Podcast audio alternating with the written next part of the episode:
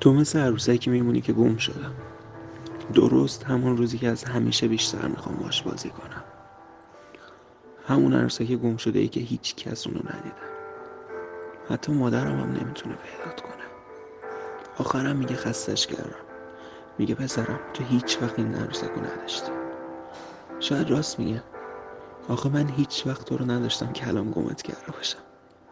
میدونی احساس میکنم این حس تملک نسبت به تو به خاطر رویاهایی که هر شب درباره تو میبینم و هر روز خدا اونا رو مرور میکنم، مثل یه آرزوی زیبا.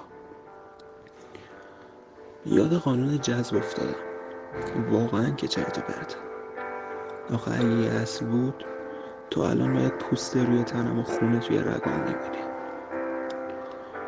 میدونی ای کاش میشد به اندازه همه اینا به من نزدیک بودی. فاصلمون در حد پوست میشد. اون موقع دوست داشتم تو رو سفر کنم.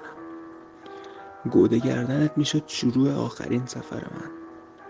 طعم لبات تنها سوغاتی این سفر بود و پستی بلندی اندامت تنها خاطره ای که از این سفر میمونه. تو همون سفری هستی که هر بچه ای آرزوشو داره.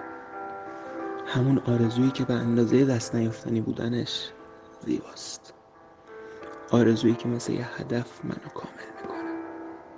میدونی تو انقدر آرزوی زیبایی هستی